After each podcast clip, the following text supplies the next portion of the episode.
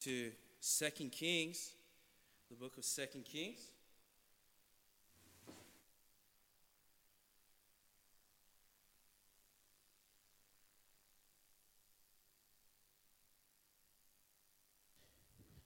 Second Kings, and we'll begin reading in chapter 18.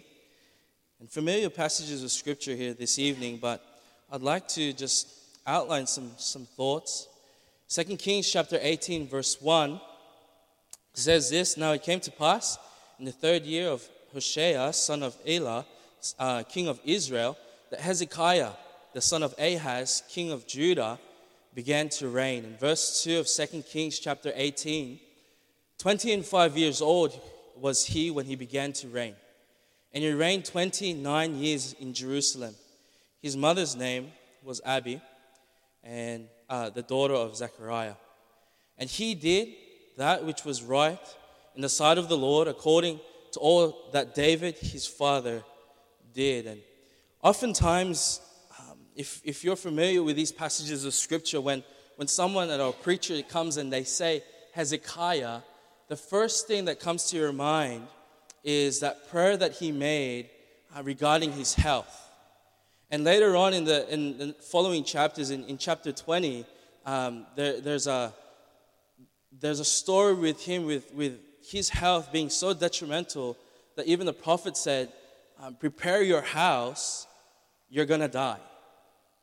And Hezekiah, in, in his distress and his weeping, he comes before God and, and, and he prays to God to, to, to spare his life and, and, and basically reminds God of what he's done. And God does this miracle in Hezekiah's life, King Hezekiah, and grants him Uh, I believe, 15 more years to serve Him. And it's easy sometimes that we allocate characters of Scripture to, to just certain times in their life and we don't see it as a whole. And what I'd like to suppose and propose to you this evening is that Hezekiah's prayer and his prayer life did not start with him finding out that he was terminal. Hezekiah's prayer life did not start when he found out that he was sick and that boil showed up. I, I believe throughout his life and throughout his reign in Israel, um, King Hezekiah showed a life of prayer. And tonight we'll just go through um, some of those sites, some of those thoughts.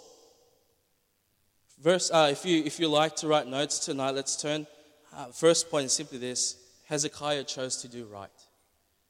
Before he did that, that big prayer to God to spare his life, before he did any of that, Hezekiah decided to do right.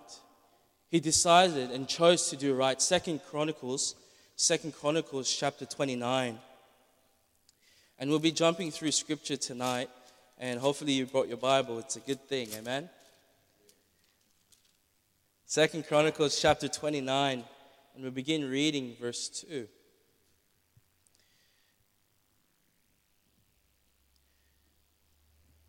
says this, and he that uh, he did that which was right in the sight of the Lord, according to all that David his father had done. And here we find, I, I, guess, a point in Scripture where you can say, oh, no, that was wrong. That, that's, that, that's, there's error in the Scripture. But the truth is, is that there is no error in Scripture. What, what he was referring to, what he did right in the sight of, of David, his father. But David wasn't his father, it was, his Ahaz, right? We know that. But he was talking about his lineage. His lineage. And so, uh, um, again, the, the scholars basically said that he was, he was alive and he was reigning between 1716 to 6, 687. Um, and um, basically, he was considered to be the second best king of Judah. And do you remember um, that Israel was uh, the the country was split into two, southern and northern. And northern, what was the capital of northern? It starts with an S. Samaria, right? Okay. And down south was Judah, right? Jerusalem. And so the, what we're trying to do tonight, church, is we're trying to learn, trying to grow, right? So remember those things. And here what we find is that we, we have this statement that he did he did that which was right in the sight of the Lord. Put up your hand tonight if you've ever heard this, this statement ever made. Oh, here's a chip off the old block. Yeah? Uh, like father, like son. How, how about the one, uh, the apple doesn't fall far from the tree? And sometimes those, those statements, they're genuine and it's true. And there's, there's certain mannerisms, there's characteristics, some traits that has come from a parent. But if we're not careful, is, is we, we're, we're easy to, to just place that person right next to mom and dad. And because if mom and dad do wrong, then automatically we think in our mind that children will do wrong. And the beautiful thing about the scripture is that his father, Ahaz, King Ahaz, was the second worst king of Judah. Basically, King Ahaz had, had this, this bright idea to, to go to the other nations and began worshiping different nations. And, and they, he started putting up high places, he started putting up temples in Judah. And what he did was he, he even t- went to the point where he sacrificed his children to false gods. King Ahaz wasn't a good king, he was one of the worst. And the byproduct of King Ahaz was this young man, this, this king at 25, that did right in the sight of the Lord.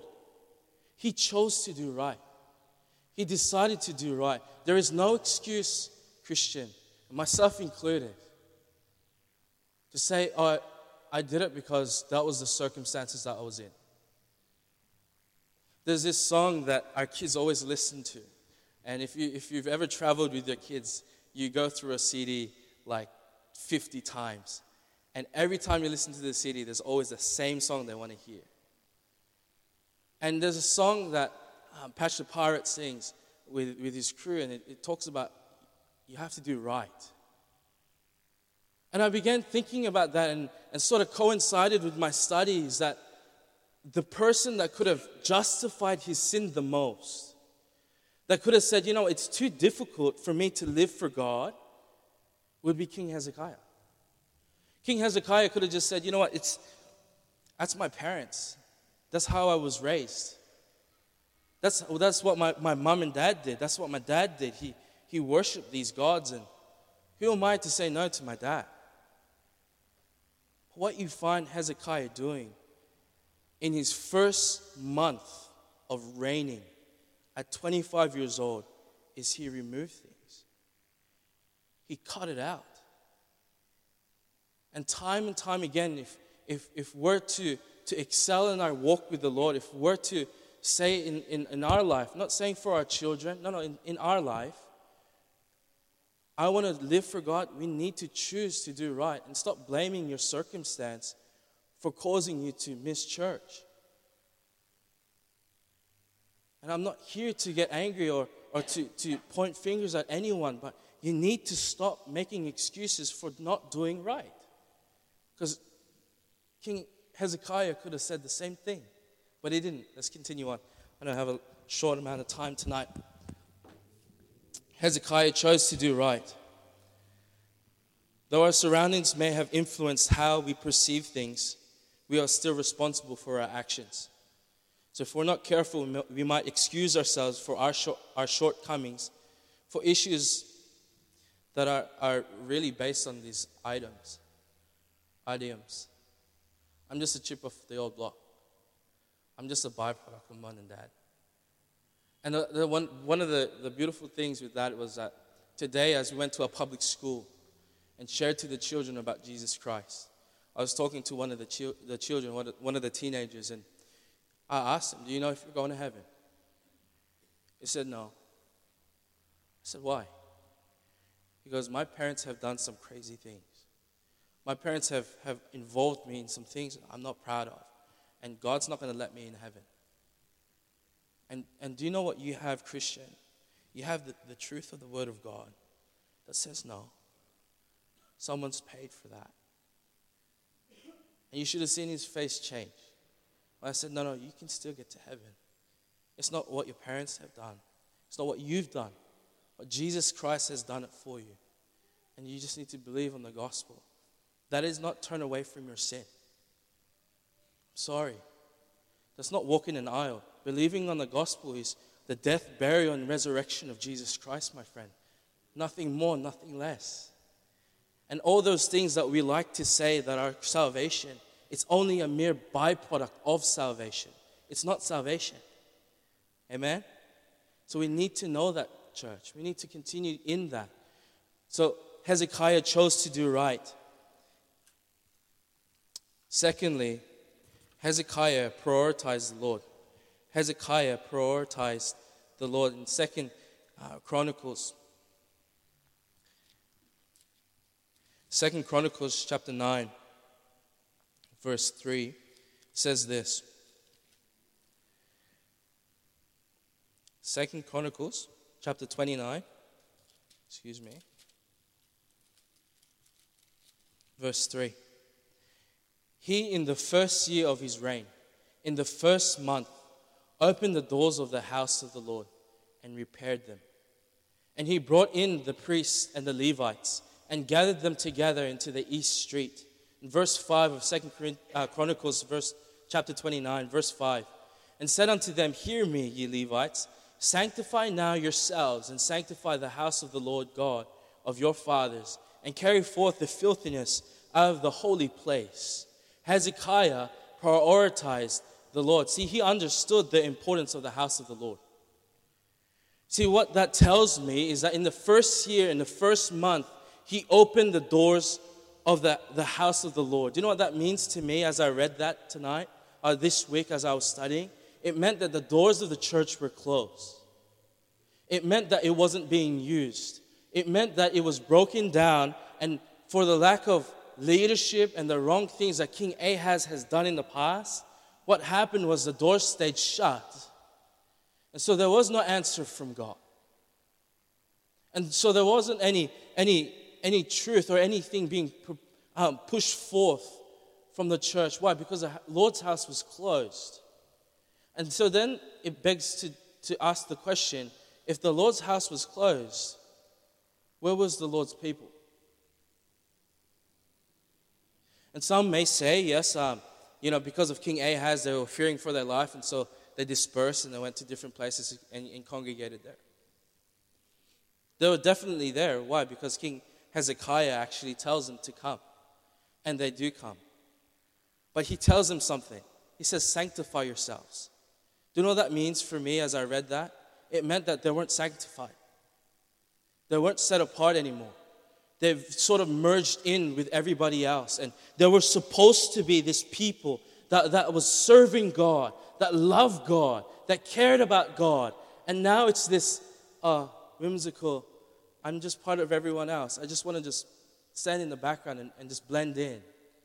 The truth is, church, you can't. If you have the love of Jesus Christ in you, you can't.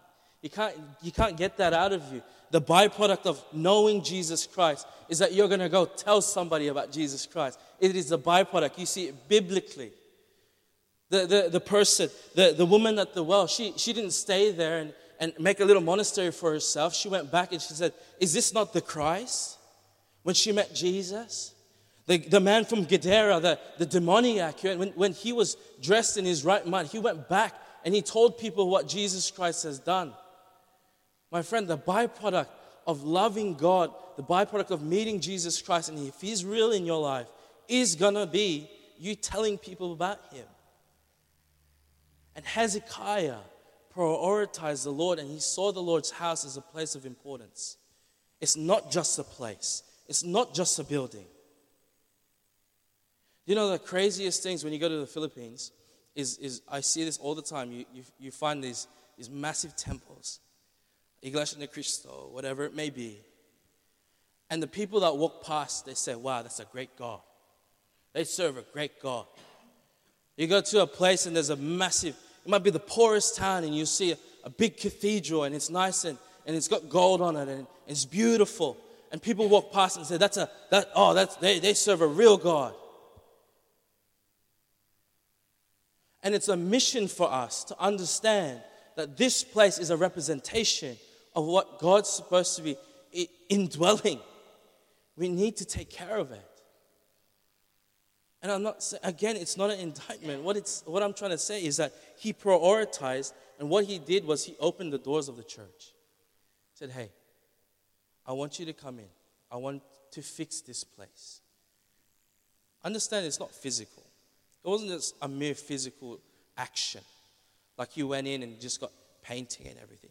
No, what it was was as the ruler, he told everybody that was following a different God, it's time for you to run. It's time for you to go find somewhere else to live. Because the real God is going to come back to this place. It was a stand. Does that make sense? Not only that, he, he prioritized like the, the local church and, and he revived again those that were involved in the church. He reignited those that were called to serve, but he removed the hindrance to prayer. He removed the hindrances to prayer. Let's go to 2 Kings again, chapter 18. You're doing well tonight. I sort of like the doors being open. It's nice. It's a little breezy in here. It's really cool. And you can see all the little insects and stuff. Amen.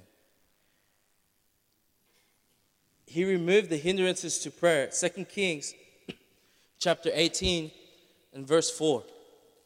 I don't want you guys to miss this. And it's a beautiful picture and a beautiful reminder for us this evening. 2 Kings chapter 18, verse 4. He removed the high places and break the images and cut down the groves. And the verse could have stopped there and it would have made sense. But the verse continues and it says this and break in pieces the brazen serpent that Moses had made. For unto those days the children of Israel did burn incense to it, and he called the called it Nehushtan. Nehushtan. And if he just stopped at, at destroying the, the high places, if he just stopped at destroying the groves, then we could look at that and say, oh man, he was a righteous king. But he doesn't just stop there, my friend. He continues on. And the thought is that today he removed the, the hindrances to prayer. The high places were dotted throughout the southern and northern kingdoms. It, it was an elevated ground. It was dedicated to Baal worship. That was there and placed there by King Ahaz. Not only that, the groves, it was, a, it was, it was like a, a, a sacred place or even, even a tree, a sacred tree. And some may say it was a, a, a monument, a wooden monument to, to a, a, a goddess of um, Eshra, Asherah, the goddess of fertility. And she's named different names through all the mythology. But the thought is this He removed those things, but they were blatant things. They were there and they were blatantly against God. But He doesn't stop there. He says this He break in pieces the brazen serpent that Moses had made. in Numbers 21 8, and I'll read that for you, you don't need to turn there. In Numbers chapter 21, verse 8, it says this And the Lord said unto Moses, Make thee a fiery serpent and set it upon a pole. And it shall come to pass that everyone that is bitten, when he looketh upon it, shall live. And Moses made a serpent of brass and put it upon a pole. And it came to pass that if a serpent had bitten any man, when he beheld the serpent of brass, he lived. Man, this thing, this image of the serpent on a pole, basically was, was basically telling to the Israelites, hey, you could either do it your way or you could do it God's way. You can try to figure out a, a vaccine for yourself, or you can look and believe and look and trust at this lifted up snake. And in that period, in that season of Israel's life, that was a place of victory. That was a place of God's miracle. That, that was a, a symbol of God's provision. But then the crazy thing is, is that later on, as years progressed, as next generations came up, what they found out was that that thing that should have been a picture of Jesus Christ, that thing that should have been a picture of God's way, became a God itself. And they didn't begin to burn incense to God, they began to burn incense to a piece of brass on a pole. So, how does that have anything to do with us today? Church, understand this. God will work ways and miracles in seasons. And we need to be careful to, make, to not make that season our God. You hear statements like this, like, oh, back in the old days, we saw so many people get saved. And God did miracles then, man. And, and I remember when the church was so small. And I remember when the walls were like here, and there was a kitchen over here, and that's where we had sort of like a teen class, and then that pushed back, and then we pushed it back again. I remember the great things that God has done. But the thing is, if we're not careful, we might look at the pole with the snake on it that was supposed to be a picture of God's provision as God itself. And when God says, hey, no, that's not, that's, that's not where it's going to be anymore, people were angry. People were upset. No, no, no, we're burning incense to it. It supplied our need. No, no, it didn't supply your need. God did. And we saw great men that have come through and are still here today that have done great things for the Lord. Men of God that used to stand on that pulpit and preach great things for the Lord. But for that season. And yes, God might raise them up again. Praise the Lord. We serve a merciful God. But be careful that you don't look at a, at, at a season and say, That's my life. No, it's not. I'll tell you why, because God still can use you today. Don't look at your past and say, When I was 25, man, I, I did so many things for the Lord. No, you can do things for the Lord now. I, I look at myself and I'm, I'm turning 20, what, 20 something, 28, 29, something like that. And I look at myself and I, I say, you know, when I, when I was younger, if I was younger, I would have done this and I would have done that and, and I could have done so much more for God. But I'm not there. I'm here. And King Hezekiah needed to shake up the people and say, I'm going to destroy the groves, I'm going to destroy the high places, but I'm going to destroy this monument that used to stand for God, that has been now put up as an idol. First year, first month. Isn't that crazy? Why? Because he prioritized the Lord. Not only that, and we'll continue going today. Next, thirdly, Hezekiah intercedes for the guilty. This is the prayer that um, often gets neglected. This is the prayer that I think really determined from, for me, anyways, to see that Hezekiah was a really good man, was a good king to Judah. It's fine here. After he fixes the temple, then he restores the temple to the place of worship. He, he begins to send out letters not just to those that are in Judah in the south, but he, he sends letters up to the north. Again, you have to understand the situation. The north was, was in, a, in a situation that they were they overrun, I believe, by the Assyrians. And so they weren't in a good place. But he sent these letters up, and he says this in, in 2 Chronicles chapter 30. Let's turn there together. And you're doing really well tonight. Thank you. Second uh, Chronicles chapter 30 in verse 6. And this is our second last point, and we'll get this real done quick. Second Chronicles chapter 30, verse 6. So the post went with the letters from the king and the princes throughout all Israel and Judah, again, north and south. And according to the commandment of the king, saying, Ye children of Israel, turn again unto the Lord God of Abraham, Isaac, and Israel. And he will return to remember, uh, remembrance of you that escaped out of the hand of the, the kings of Assyria. Verse 7 And be not, be not ye like your fathers and like your brethren, which trespassed against the Lord God of their fathers, who therefore giveth them up to desolation, as ye see.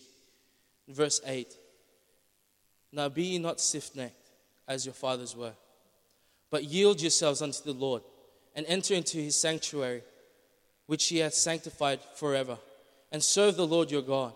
That the fierceness of his wrath may turn away from you. If ye turn again unto the Lord, your brethren and your children shall find compassion before them that led them um, captive, so that they shall come again into this land. For the Lord your God is gracious and merciful, and will not turn away his face from you if ye return unto him. Praise the Lord for that truth. He won't turn his face from you. Let's continue on reading verse 10. So the post, the, the post passed from city to city through the country and to Ephraim and Manasseh, even unto Zebulun, Zebulun. But they laughed them to scorn and mocked them. These people saw this calling to righteousness. These people saw opportunity, like an olive branch per se, to say, hey, come, get right with God. Come be here with us. We're going to we're gonna celebrate the Passover. You, you need to come to Jerusalem to do that. And then what they did, they laughed him to scorn. But the next verse is a beautiful verse that we need to see. It says this. Um, where are we? Verse 11 Nevertheless, divers of Asher and Manasseh and Zebulun humbled themselves and came to Jerusalem. You say, you say Australia can't get reached of the gospel. They just laugh at us anyway. They make fun of us. We say that we don't see as many saved here and, and, and, and it's a hard work here. And it's true. It's a hard work. But those posts went from city to city and did not stop. They kept going and going until some people humbled themselves and actually went. So these people went, and understand this in order for you to participate in the Jewish custom, you had to be sanctified. There were certain procedures for you to actually participate. And these people came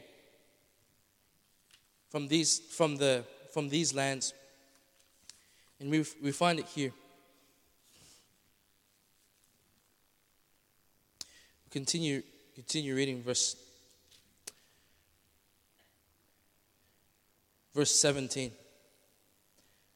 Second Chronicles chapter 30, verse 17. It says this For there were many in the congregation that were not, sac- were not sanctified. Therefore, the, the Levites had charge of the killing of the Passover for everyone that was not clean, to sanctify them unto the Lord. For the multitude of people, even many Ephraim and Manasseh and Issachar and Zebulun, had not, cle- had not cleansed themselves, yet did they eat the Passover otherwise than it, it was written. And Hezekiah, verse 18, this is the prayer that I'm talking about.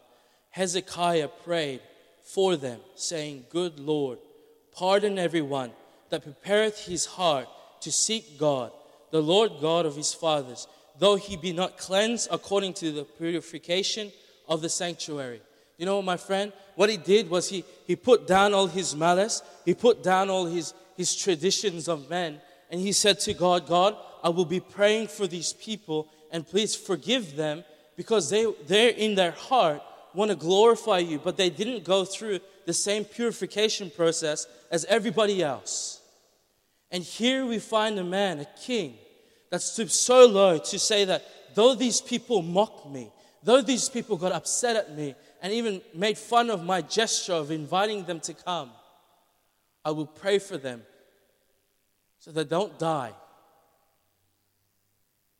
Get that? So they don't die. Because if you, you, if you ate unworthily, mercy, the judgment of the Lord is on you. And this king prayed for people that deserved it. And the next verse, it speaks that God heard him. He heard him. And he, he says, and he healed the people. That's the following verse. Why? Because, I don't know. I, I, I think we discussed this a while back. God sees the heart of the individual. And they might not do the right same way as us. They might, they might not be suited up like us. God sees their heart. And we need to be not pious. Not say, oh, I'm better than you. No, say, no. God, you know their heart. And they might not do it the way that we do. Let's just have grace. I know what I stand on. It says in the Bible that every man be persuaded, right? You need to be sure of what you believe. Be sure. And if somebody else believes differently, or someone's in a different side, whether it's more conservative, more, more loose, whatever it may be, right? At least you know where you stand. Because God sees your heart. God knows what you're talking about. And so He does with theirs. And we will stand before the judgment seat of Christ. That's the beautiful thing about the reality of life. Is that one day I cannot make the excuses that I can make to other people. I cannot defend my wife. Why shouldn't walk with the Lord? Why shouldn't do these things? I, I can't say that. I can't say that for my child. No, no, no, no. She, she, was, she was trying to do this with her life, God. Just, just give her a break. No, no, no. Everyone will stand by themselves to give an account. And what I'm trying to say here is that Hezekiah saw that and said, God, please forgive them. Forgive them. And the beautiful, the beautiful thing is it doesn't stop there. The, the seven days that it was supposed to be on for, it actually turned to 14 days. If you read the scriptures, it actually continues on for another extra seven days. So it becomes for two weeks. But do you know what? It continues on. I'm trying to find page four. Page four is missing. But do you know what? The revival continued, church. It didn't stop there. And when I find page four, mercy, I will tell you. But the truth is, church, for the sake of it, when those people that got prayed for and they got healed, they went back to Zebulun Ephraim, and Manasseh. And do you know what they did their church? They went there and they destroyed the high places. That's not in the south anymore. Understand that. They were in the territory of the Assyrians. They were, they were, they were in control by the Assyrians and by pagan rulers. They went back and they destroyed, and it says all. It says all.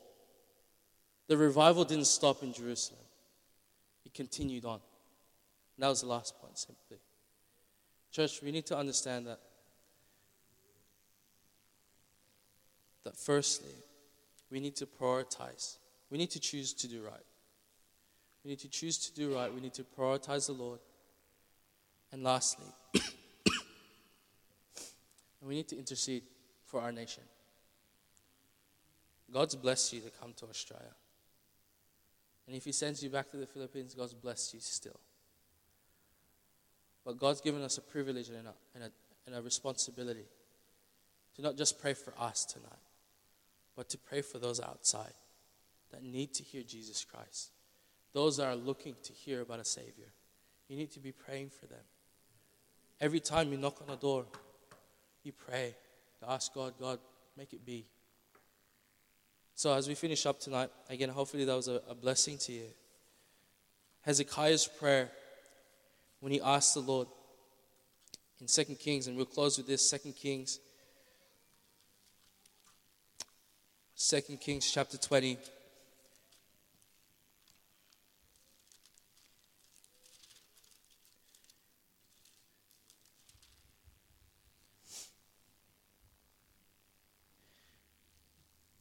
says this in, in, in chapter 3, 2 Kings chapter 20, verse 3. I beseech thee, O Lord, remember now how I have walked before thee in truth and in the perfect heart, and have done that which is good in thy sight. And Hezekiah wept sore. And it came to pass afore um, Isaiah was gone out into the middle court that the word of the Lord came unto him, saying, Turn again and tell Hezekiah, the captain of my people, Thus saith the Lord, the God of David thy father I have heard thy prayer. I have seen thy tears. Behold, I will heal thee. On the third day thou wilt go up to the house of the Lord. And I will add unto thy days fifteen years, and I will deliver thee and this city out of the hand of the king of, the Assyria, uh, of Assyria. And I will defend this city for mine own sake and for my servants David's sake. There was a fulfillment. But that prayer that he made was backed by a life that was glorifying God. So when we come to pray at, on Wednesday nights, make sure your life is backed. Your prayers are backed with what you're doing. Don't pray just for the salvation of men if you're not sharing the gospel. Pray for them and then do. Don't pray for other people that are struggling in the church and never text them, never call them. Back it up. Back your prayer with your life. Amen? God sees that. Let's pray. Father, we thank you again just for the insight, thoughts in regards to King Hezekiah. I pray that your word will continue to not remain void. Lord, work in our hearts, not just tonight, but throughout the week as we again delve into the scriptures and, and try to figure out what you want us to do with our life. God, thank you for allowing us to be here. Thank you for the opportunity. In Jesus' name, amen.